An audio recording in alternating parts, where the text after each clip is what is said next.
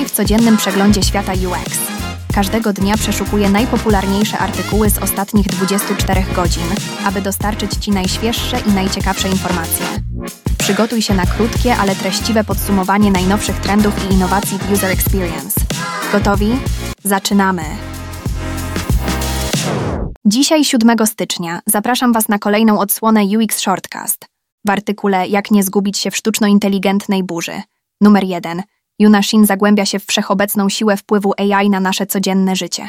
W miarę jak A I integruje się z narzędziami, których używamy każdego dnia, od Spotify po Notion, przekształca nasze procesy twórcze i stawia wyzwania naszym wartościom.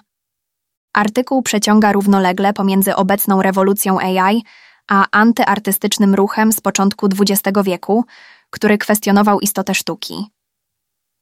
Shin skłania nas do przemyśleń nad wartością, jaką przypisujemy tworom wspomaganym przez A I, w porównaniu do tych stworzonych bez cyfrowej interwencji, przywołując kontrowersje dotyczące fontanny Marcela Duchampa, aby zobrazować problematykę.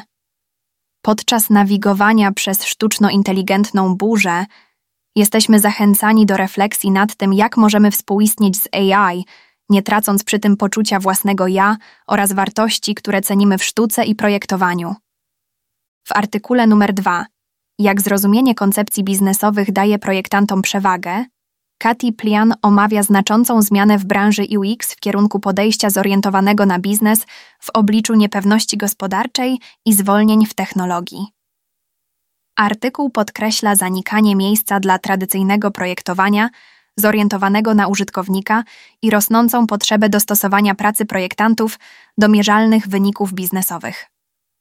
Plian bada rozłąkę między biznesem a projektowaniem, która często ma swoje korzenie w edukacji projektowej i procesach operacyjnych, które oddzielają strategię od wykonania. Poprzez wyzwanie projektowe Plian obserwuje trwały wzorzec skupiony na użytkowniku wśród projektantów, mimo ograniczeń ograniczających eksplorację przestrzeni problemowej. Artykuł sugeruje, że aby zlikwidować lukę komunikacyjną ze stroną interesariuszy, projektanci muszą zrozumieć i artykułować, jak ich projekty wpływają na metryki biznesowe.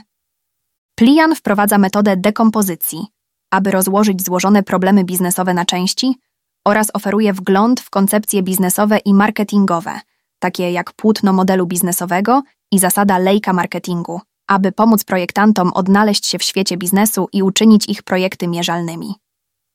Artykuł kończy zachętą dla projektantów do wyruszenia w podróż ku projektowaniu wzrostu, growth design, wykorzystując ich kreatywność do osiągania celów biznesowych. Dziękuję za wysłuchanie i zapraszam na kolejną dawkę wiedzy już jutro.